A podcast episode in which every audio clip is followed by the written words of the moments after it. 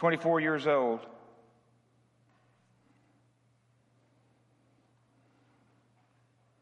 Thought he'd had his life together, but he kept figuring out ways to mess it up.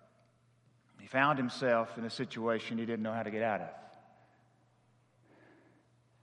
He prayed to a God that he didn't know continuously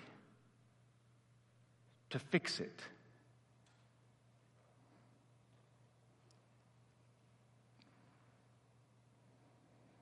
But only able to operate out of his own power, he kept trying to fix it.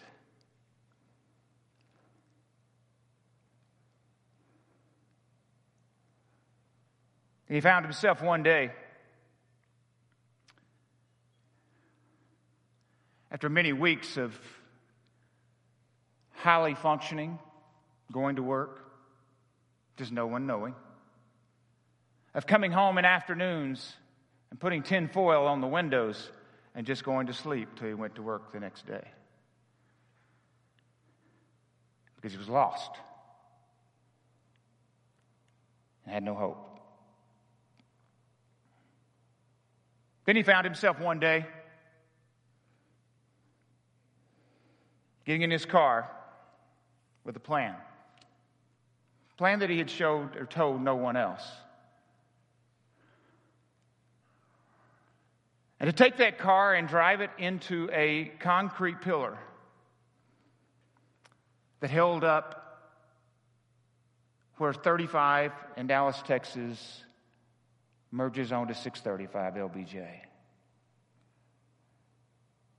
Because one of his friends had died that way not too long before that, maybe a year or so before that he knew it would work and could not seem, wouldn't seem like he did it on purpose. But somewhere in that route between Lewisville and at 35 and 635, somehow there was a voice.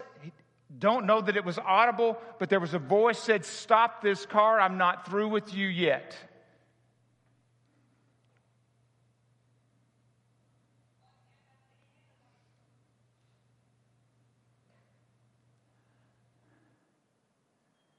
I didn't know that day that God had more. I prayed to a God that I didn't know, but a God that I didn't know somehow or another spoke to me in that car. I didn't know that less than a year later I would meet the love of my life. I didn't know that 14 months after that, in the process of our first child being born, that I would really find the love of my life because of the love of my life. Not knowing the first book of the Bible, I came to know Jesus in a real transformative way in December 1986. And it changed everything. Everything. As a kid growing up, I thought, well, what I want to do, and I thought it was, it was worthy, and it was. In this sense, I wanted to be a basketball player, and I was. I wanted to play for the Razorbacks, then the New York Knicks. You wouldn't want to do that today, but you did back then, okay? And I wanted to somewhere along the way be a basketball coach. That was my desire, that was my passion, that was where I was headed. That's That is a worthy calling. I'm not sure about playing for the Razorbacks or the Knicks, but the other part is of a coach or a teacher. What I didn't know was that I would be a coach, but I serve a God who can give immeasurably more than I can ask or imagine. I didn't know I'd be on different continents around the world. I didn't know that I'd be speaking to people who languages I did not know, but they were as, as there was a connection the minute I met them because of a Savior who had died and, and, and was raised again for both of us. I didn't know that. I didn't know as a kid, even up to 24. I didn't know that that was part of where God was taking me. But somewhere along the way, He called me an invitation. I think about that sometimes that it really is, when we think about a calling, the literally the translation is it's an invitation. An invitation to a life you cannot imagine. An invitation, matter of fact, to a life that he would be, you wouldn't even want him to, him to tell you all of it because some of the pain and some of the things that you may have to go through to get where he's trying to take you, you would stop along the way. You don't want to know what all the invitation means.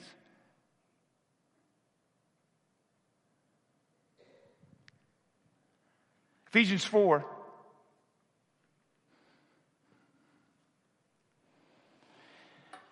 I shared with you last week that one of the biggest challenges of preaching through any book of the Bible, specifically for us right now, Ephesians, is that you just kind of hit a chapter and you go to the next chapter. Well, somewhere along the way this week, the Lord goes, Well, you're not going to do that with Ephesians 4. And we may not even do it with 5 or 6, we'll see. But Ephesians 4, we're going to camp out at least for a few weeks, if not more. Because I believe as God is at least working in my mind and heart, and I think in the staff and some different things, I, I believe Ephesians 4 speaks to us right where we are right now. Not that the scripture doesn't do that all the time. Don't misinterpret what I don't hear what I'm not saying, as Reggie McNeal would say.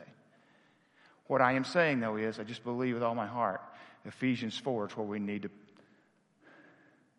throw the tent down, put the pegs in for a little bit, build a fire, gather around, and let's see what the Lord has to say to us.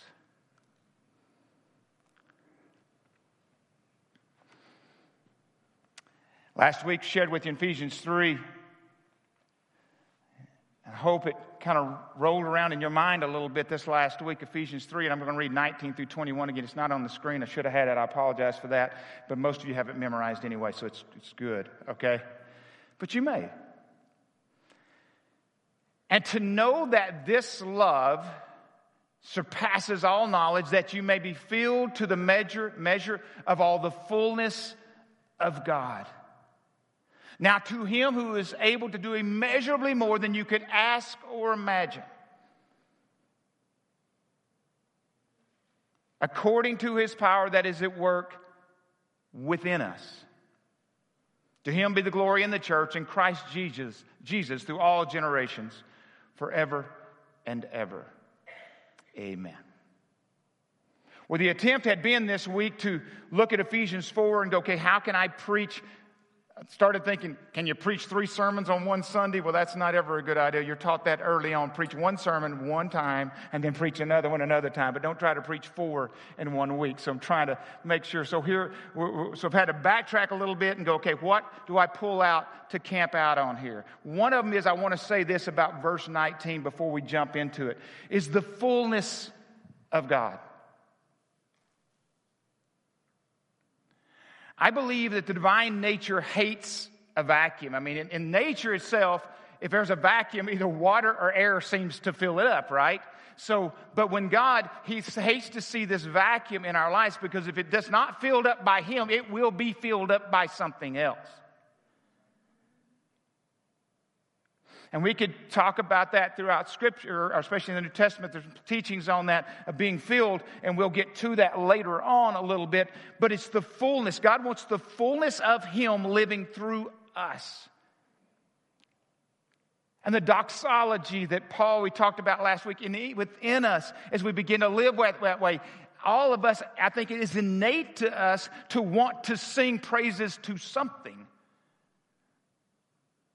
We were designed to sing praises to the King of Kings and Lord of Lords, but in, there's this doxology that wants to come out of us.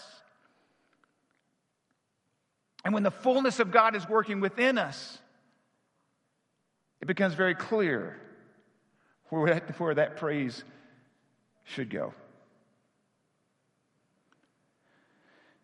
So, as I was reading this week and studying the last few weeks on this passage of Scripture, and just to tell some of you, we, we received a, uh, some of it, the staff and a few of us went to the Global Leadership Summit. And though we didn't host it here this year, we went down to uh, Chandler Christian at the Gilbert campus there for two days. And the Global Leadership Summit, they gave a card out. And of all things, it was Ephesians 4. And I just kept setting that in front of me almost all those two days, just reading over it. I want to read Ephesians 4 1 through 16 right now. Then I'm going to come back and we're just going to camp out on a, just maybe one verse this morning, and then we'll come back to it. Okay, therefore, uh, is Paul writing, therefore, a prisoner for serving the Lord, therefore, I, excuse me, a prisoner serving the Lord, beg you. In other words, I urge you, I plead with you. Now, to get that picture before we go any further. Paul is saying here, I'm trying, he's trying to find ways to over, he's trying to oversell it, not oversell it as if he doesn't mean it. He's just trying to find words, just like he did last, we talked about last week when he was talking about God's love. He was trying to find words just to throw at it to make you have this picture of how big. Well, this is kind of what he's doing here. He said, I urge you, I plead with you, I beg you.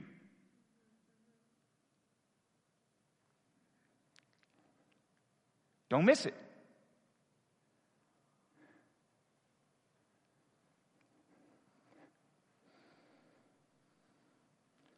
I beg you to live a life worthy of your calling. I beg you to live a life worthy of the invitation.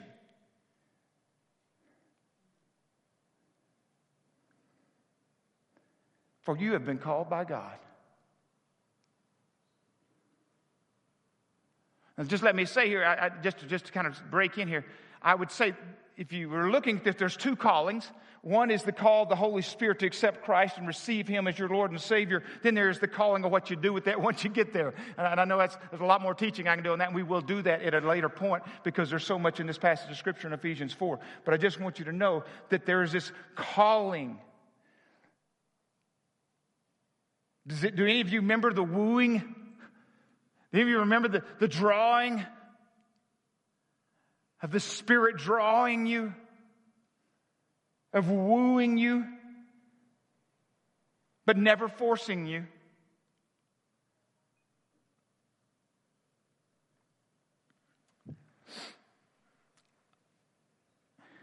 Always be humble and gentle.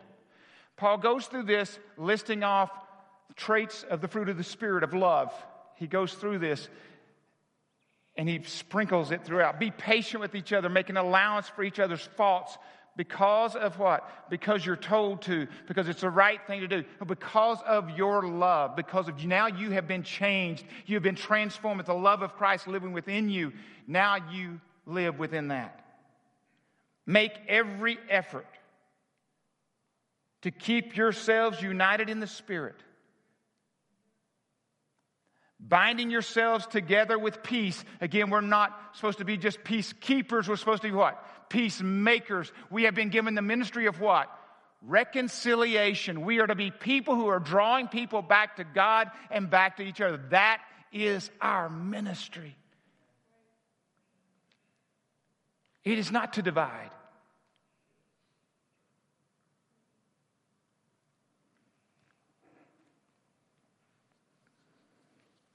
For there's one body and one spirit, just as you have been called to one glorious, we talked about last week, glory, glorious hope. The Shekinah glory, the glory that only God can share, this glorious hope for the future. There is one Lord, one faith, one baptism, one God and Father of all, who is over all and in all and living through all. However, he, is, he has given each of us special gifts through the generosity of Christ. That is why the scriptures say, when he ascended to the heights, he led a crowd of captives and gave gifts to his people. We'll talk more about that next week, I'm, I'm guessing, or the next few weeks. Notice that it says he ascended. And Paul, what he's doing is quoting, I think it's Psalm 66, 18 right here is what he's doing. And again, he steps in here and he goes, notice that it says he ascended. This clearly means that Christ also descended to our lowly world. And the same one who descended is the one who ascended higher than all the heavens so that he might fill the entire universe with himself. Now, these are the gifts of Christ who gave to the church the apostles, the prophets, the evangelists, and the pastors and the teachers. And their responsibility, we'll be teaching on this, is to equip God's people to do his work and build up the church, the body of Christ. This will continue until we come to such unity in our faith and knowledge of God's Son that we will be more, to, more mature in the Lord, measuring up to the full and complete standard of Christ. Then we will no longer be immature like children. We talked about that in Galatians. It's time to grow up. We won't be tossed and blown by every wind of new teaching. We will not be influenced when people try not try to trick us with lies so clever they sound like the truth. Instead, we will speak the truth in love. Growing in every way and more like Christ. We've talked about that here. I don't want to become an influencer in other people's lives so they will be more like me. I want to become influencers in people's lives so they'll be more like Christ.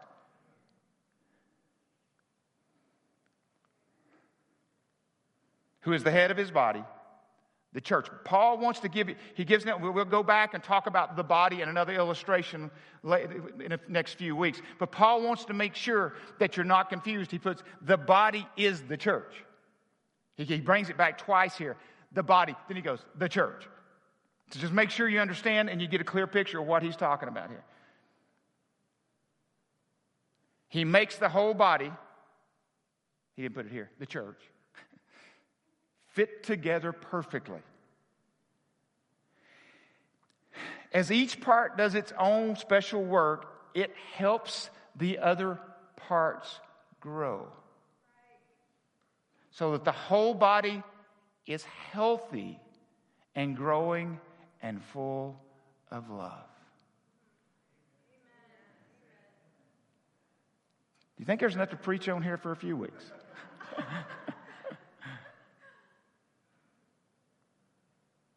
We're going back to verse 1. Lead a life worthy of your calling. I'm going to say this a couple of times because I think it's easy to read that passage of Scripture and just skip right over the top of it. Lead or live, depends on your translation, lead a life worthy of your invitation.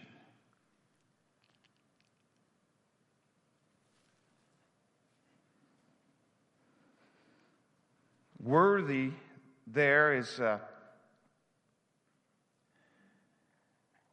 I love the way it, the translation is defined as having worth that matches actual value. Worth that matches actual value. Are you suitable? You know, I, I, I grew up as many of you know, in a little town in Arkansas, my dad owned a car business. He had, he had been running that a long time. Had, my dad ran baseball teams, and he and my mom together would go pick up young men who their parents wouldn't even show up for games, but my mom and dad would go pick them up on these dirt roads there in Arkansas. My mom and dad's reputation in that little town, and it was till they passed. They named the baseball field. My dad, the, the, the city field is named after my dad. Many, I mean, 50 years, 40 years later, they named it after him. That's how long it was still trickling out. My mom and dad's reputation was so significant in that town and in that community. I can't overstate it, I don't think, when you think about it, what, what God did with them and used, how He used them. One of the things I tried to do as a, as, as a young person is, you know, I knew I was going to rebel. That's just what you did. Everybody's supposed to do that, right? But one of the things I was so careful about in rebelling was, was that I, back then in the 70s, is that smoking pot, you were a pothead or a dopehead. And you were labeled that. And everybody knew who the potheads and dopeheads were. That's just what we called them, and that's what they were. And and, uh, but if you drank alcohol, and even if you drank it excessively, it was just boys being boys. That's just what you did. Everybody went through that. So I made a commitment because I felt my mom and dad was worthy to never smoke dope. Because I never wanted to taint their reputation. For if I ever got arrested, getting arrested for DUI was okay because it was just boys being boys. But if I ever got arrested for marijuana or pot, then it was a dopehead and he was the father and they were the mother of a dopehead. That was a whole big change in the way it was seen. Now, I realize that thinking is really messed up. I am not justifying what I just told you. What I'm saying was, I made decisions even in my messed upness. I wanted to be worthy of the name Gentry. Played enough sports in my life where coaches have told, told me, you're playing for the name on the front of the jersey, not on the back of the jersey, live up to that.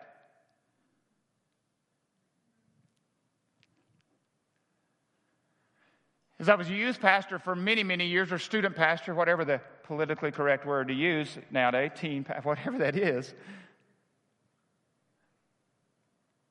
One of the things I used to say to students, especially young men, would ask me more than women would, but it would come up often. I would say, become and they would go, you know, I, am looking for this certain kind of young lady or a certain kind of young man where they, where they live this way. They love God. They, they live in such a way that, man, I want to connect myself with them and at least date them or court them or whatever you want to call it and then be married to them. That's who I, and, and one thing I would always say to them, which was the biggest problem for them was become the person,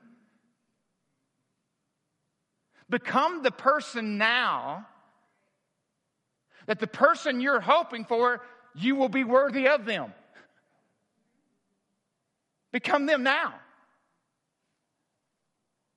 But most of us don't want to do that, do we? We know what we want, we know what we desire, but we're not sure we're willing to become worthy of the calling.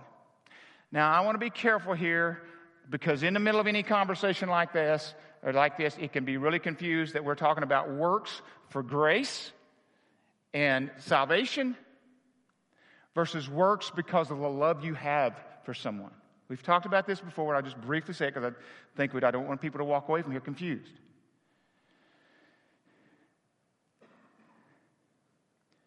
In salvation, it is grace.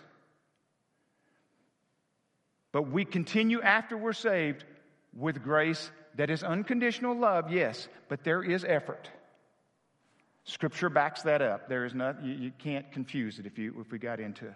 There is effort.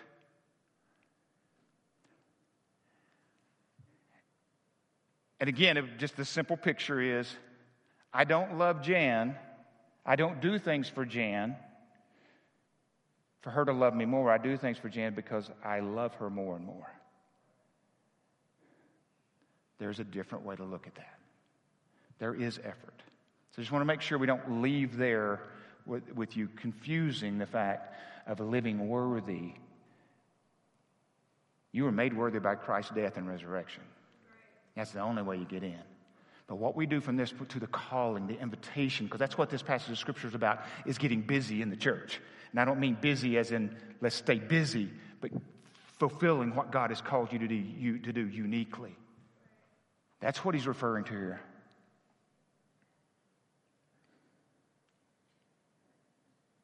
Matthew 26, 21, Jesus is speaking, and says, where, where your treasure is, there's where your heart will be also. One of the biggest challenges as we begin to look at our faith is what are the things that we, ha- we have to begin to look at all of our lives and begin to look at all the things in our life and go, what, what is taking me where I want to go and what is keeping me back. I think it's T.D. Jakes, I think I've shared with you many times, paraphrasing his statement about so many of us have a picture of where we want to go, a desired future. The problem is not the picture, having a struggle with the desired future, the struggle is what we're willing to let go of to get there.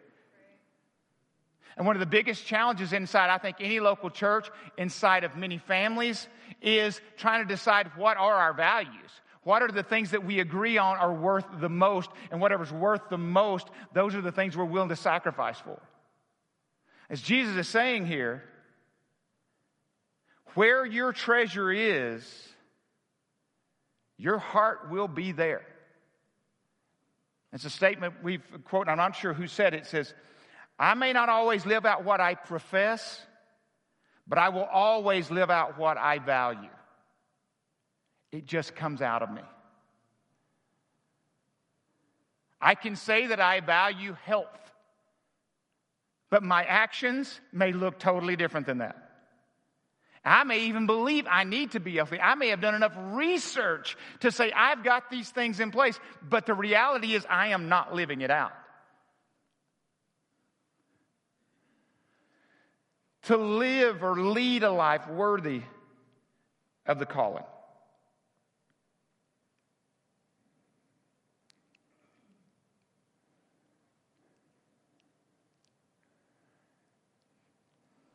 So many of our lives we begin to look at the calling, and if the calling is clear in our lives, and begin to make the changes and the corrections, even, if you will, in our lives to begin to live into what we believe God has called us to do.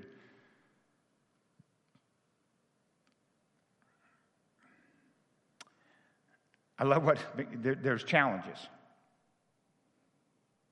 I love what McManus says. It's if you choose to live with intention of a great kingdom impact, there is one thing unavoidable.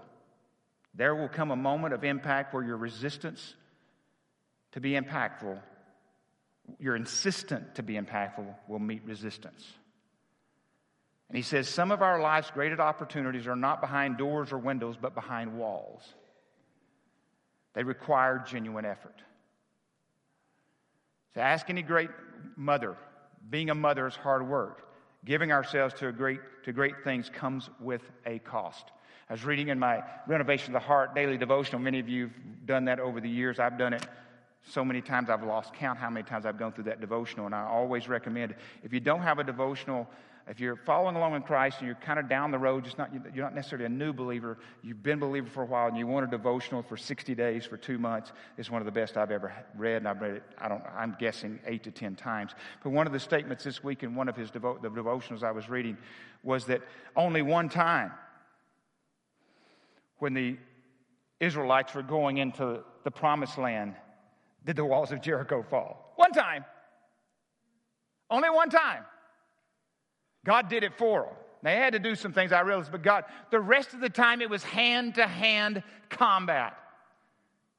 They had to fight for the land that they were taking. Now, think about this in, in, in, salvation. Christ did what we could not do for ourselves. But after that, there is now some hand to hand combat going forward to take the land. That means there's going to be a lot of fights. There's going to be, and we'll talk more about spiritual warfare and things of that nature in Ephesians, as most of you know. Many of you will know that in Ephesians 6 specifically.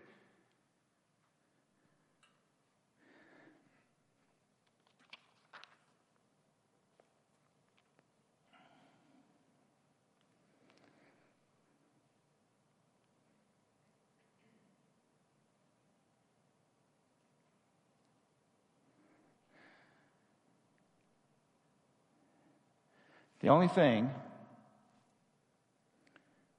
for most of us that spend time or money on things is when we believe there is it's worth what we're willing to pay for it. Have you ever spent time on things that that time you spent there or that money you spent on it afterwards you're going, man, that was not worth it. that was just not worth it. I remember first first house we ever built and uh, I made a decision that because it was a thousand, this is in 1988, the thousand dollars I think it was, or 1987, 88, thousand dollars to put the insulation in the in the house through all the walls, not the ceiling, but all the walls and everything, because I wanted interior walls with soundproof from room to room and all that stuff. But I could buy it for 750, and me do all of it. I have no idea. I was working at Alumax, working 12-hour shifts, so I'd get home at 7.30 that night, and I'd work to 2 or 3 in the morning. Then I'd start all over again the next day. Sometimes you realize that's just not worth it. that $250 that I thought I was saving there was just not worth it. But sometimes you just have to learn that way, right? You find out, okay, next time, it ain't worth it. It just ain't worth it. But then there comes a point of the values and things that you say are so valuable to you, you're willing to fight for them. You're willing to lay everything on the line for them. You're willing to sacrifice for them. I'm going to guess most people have never written those down. They've never put those down on paper. There's three or four, maybe five things that'll go, we, these are non negotiables. Again, I think that's one of the biggest challenges in many marriages is that, is that they've never agreed on what that is. How you spend your money, where we're headed.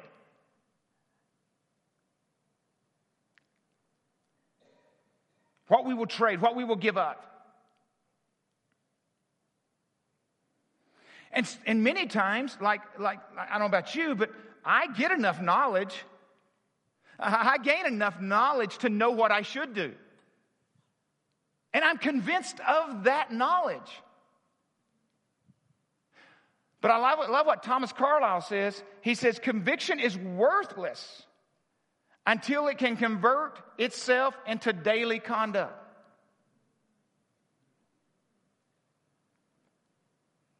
And I love it, I don't have it up there, but Wayne Cordeiro says wisdom has two pains discipline and regret. And the t- pain of discipline costs way less than the cost of regret, and it ain't even close.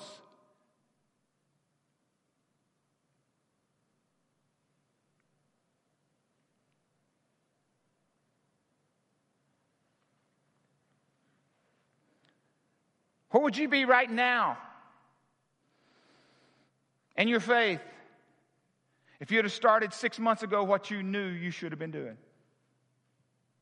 Where would your health be right now if you'd have started six months ago? What you know you should be doing. And we could go down the list of things. What would be different today if you'd have started what you knew? If you have moved to act, you didn't no longer just had it in your head, but you begin to live it out. I mean, I'm going to confess to you here as your pastor, I've not done well with that in the last year or so. And I could go through reasons, and we can all make excuses, and we can all go down a list of things. But at the end of the day, I'm going to tell you, health wise, yeah, I got a hip replaced. And I thank the Lord for that. But I went and got a body scan analysis yesterday, whatever all that means. One of the advantages and disadvantages of having broad shoulders is you can carry more underneath here and it doesn't look like it's as big. They got a line on that thing. I'm going to tell you way more information than you need. Well, I am not going to tell you all of it. Let's save it for a, a more, we'll save it. But there is a line on there and it says body fat range. Okay, that's what it says. Jan said healthy. Mine says not obese, not fat, over fat.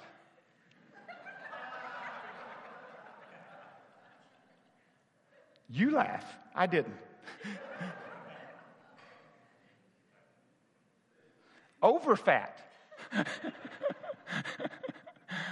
didn't even know that was a word.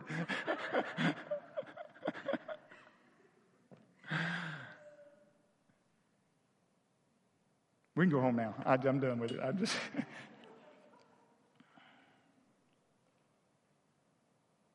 At the conference, and, and there's danger zone I'm in on some of these areas, and I've known it for a while.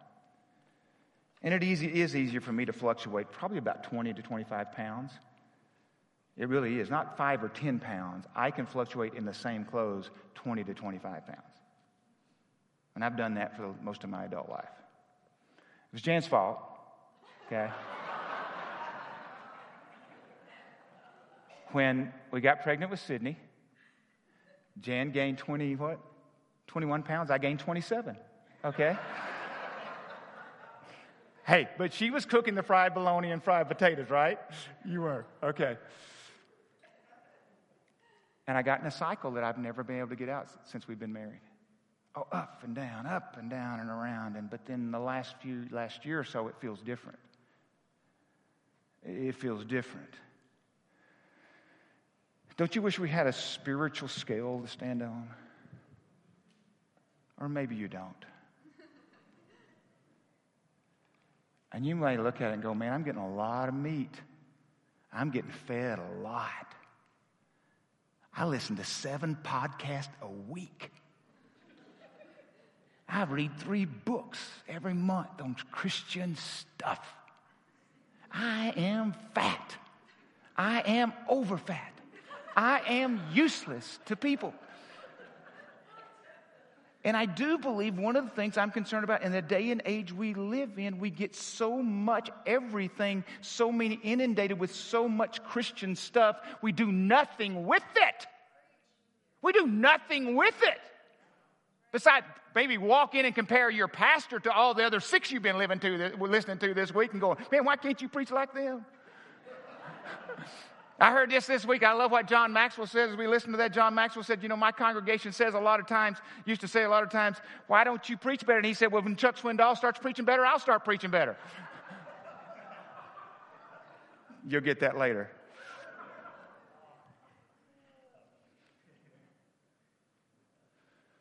They talked a lot about death at GLS. Or maybe they didn't talk so much about it. I just picked up on the few times they did.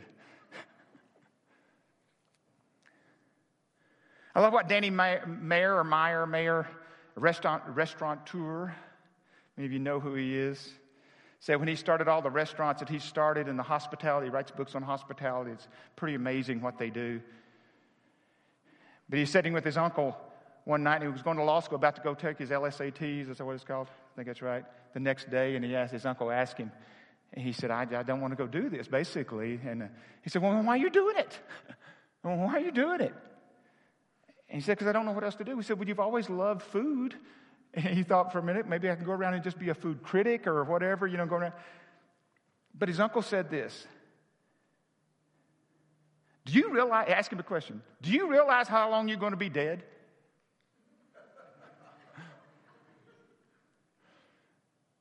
And he said, he said, no. He said, his uncle said, I don't know either. But you'll be dead a heck of a lot longer than you will be alive. So begin to live. Now, McManus said, and I've quoted it to you before in his book, The Last Arrow. And many of you know that, that he has dealt with cancer in the last year and a half. And, and the night that he got the news that he had cancer, and it was, it was pretty big deal, okay? He went home and he read this his first thing when he opened the book up was if his manuscript, as he was writing this book, the first words his eyes went to was this. It says, Before you hear it from someone else, I need to tell you that I'm dying. But so are you. He said, Treat today as sacred. He said, The Holy Spirit spoke to him one time and said, If you, if you die right now, I'll take you where only dead men can go. Death has a lot of companions fear, anxiety. And he said that where your fear, fear, your fear establishes the boundaries of your greatness. I thought that's pretty profound. Your fear establishes the boundaries of your greatness.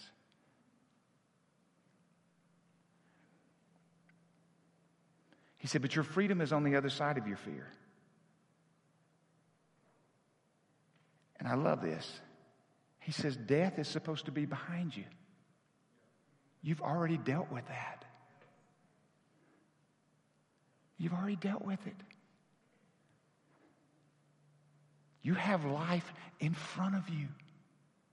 Death is already settled.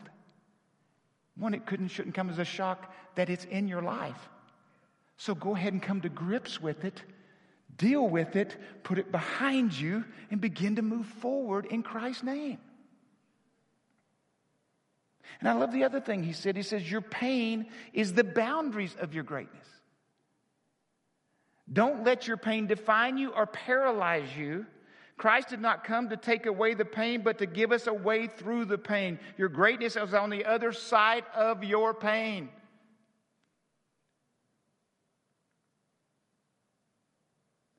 I went back and looked at my notes from the last week of October 2012 when we met in that fellowship over there, hall over there with some of you that are still in this room today. Some of you are here now. We're in that room with us. Most of you are not. Matter of fact, I'd say, yeah, most of you are not the day we quietly launched, soft launch renovation.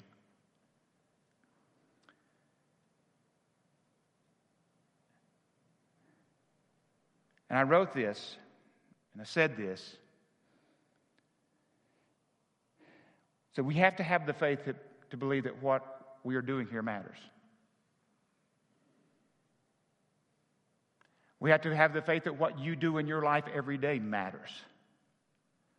It matters more than doctoring or lawyering or teaching or mothering or fathering or coaching. What you do matters much greater than that. And went on to say, to be forthright with you, I'm not interested in spending the rest of my life just trying to motivate merely interested and knowledgeable religious people. I want to spend the rest of my life helping inspire, helping inspire those who are already motivated. If we're merely trying to motivate and, or relight the fire each week for folks, we are in trouble. Our role on Sundays will not try to get you to enough fuel to relight the fire to make it through another week. We want to stoke the fire that is already burning within you, plus, we want to help introduce others to this unknown fire called the Holy Spirit through His Son, Jesus Christ. To inspire people with hope inspired by hope. In Romans 1:17, as we talked that day, I think it's McManus that translates it. It says, The righteous will live by faith. And it's easily translated, The righteous thrive in the midst of unpredictable change. If I heard anything this week besides death, okay, it's this. You can't plan 10 years out. You can't plan five years out. You can't plan two years out anymore. It's changing too fast. The gospel will always be the same. But other things may have to change. And that's the reason why I believe God has called us to camp out in Ephesians 4. Because it can't look the same as it's always looked. I don't know what all that means, but I'm convinced it can't. Sometimes you have to know what it's not before you can figure out what it is. As most of you know, our Ephesians, uh, 1 Thessalonians 1, our mission statement is to live by faith, be known by love, be a voice of hope. The verse 5 says, But those people in Thessalonians lived that they were a model, they were influencers, but they did it with the power, with the Holy Spirit, and deep conviction. I think one reason so many of us don't move forward, we've got the knowledge we know what we should do, but it, conviction is not conviction till it moves you to action. It just doesn't. And that's the reason why when Paul wrote about the church at Thessalonica, he says, Everywhere we go, we hear about you. It tells about what they had to get rid of. Your idols, you had to get rid of. I don't know what all that's going to mean for you and for me or for us. But they did it with the power of the Holy Spirit and deep conviction. John Maxwell, in his talk, and many of you, if you're not believers, you may have known of John Maxwell because he is the leading teacher on leadership around the world, has been. And he was a pastor for many, many, many, many, many, many years. But he's led more people to Christ since he left the ministry and has been on the speaking tour than he ever did. He, t- he gives talks to these major corporations or wherever he is, and he tells them at the end, he'll do the whole thing. At the end, if I remember correctly, I've heard it before, he didn't say it this time.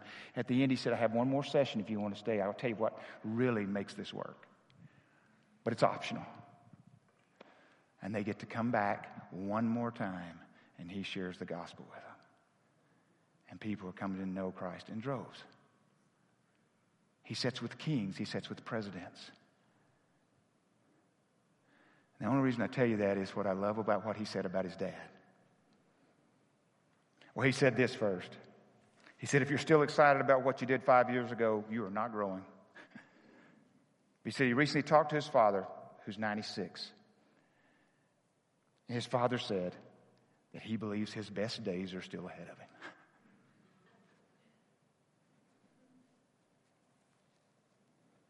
I love what he, he wraps it up with this My father is going to live till he dies and not get the two confused. My father is going to live till he dies, and he's not going to get the two confused. To lead a life worthy of the calling Part of the reason I'm going through this process for me my health, I want to be at 96 going, give me my mountain the Caleb thought. I want to have the vigor and the energy if God sees fit. Or he takes me home before wherever, whatever age. But I don't want to be paralyzed. We will never apologize here at Renovation for challenging you to live and lead a life worthy of the calling. It's a work in progress, no doubt. But that's where we're headed. That is where we're headed. So I want you guys come to close.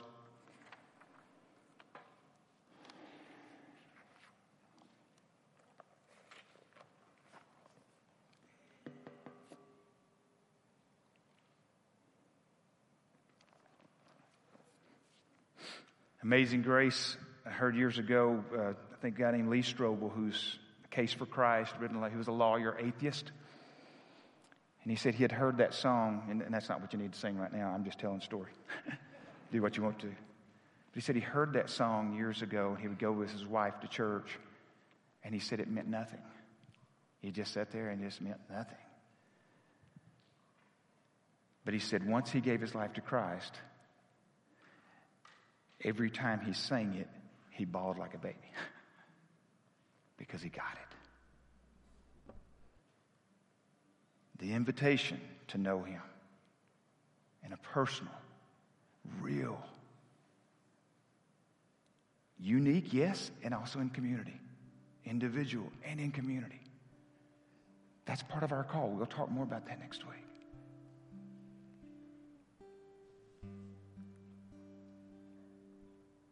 Then the invitation to make a difference. Never imagined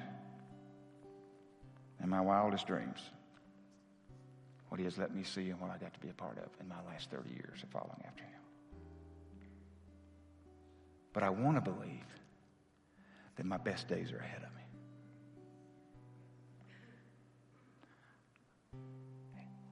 Like John's dad, I just don't want to get the two confused. Would you stand with me as we close together in song?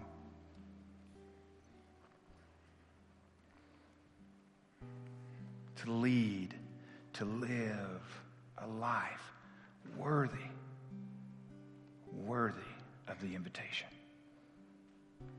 The invitation's always there.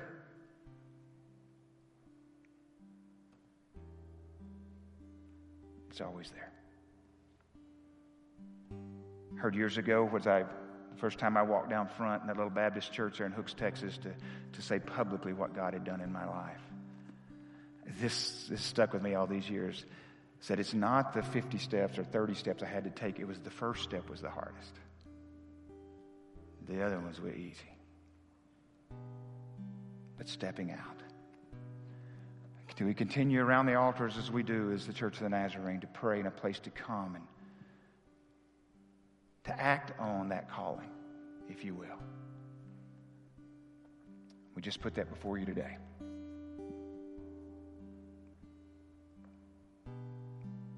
Lord, thank you for your word that softens us, calls us through your spirit. And that same spirit that says, I did not you did not receive a spirit of timidity or fear, but of power, and of agape love, and of a sound mind. Lord, let us live. Let us live a life worthy of the calling. Lord, give us this few minutes here as we gather. In your name, Jesus, we pray. Amen.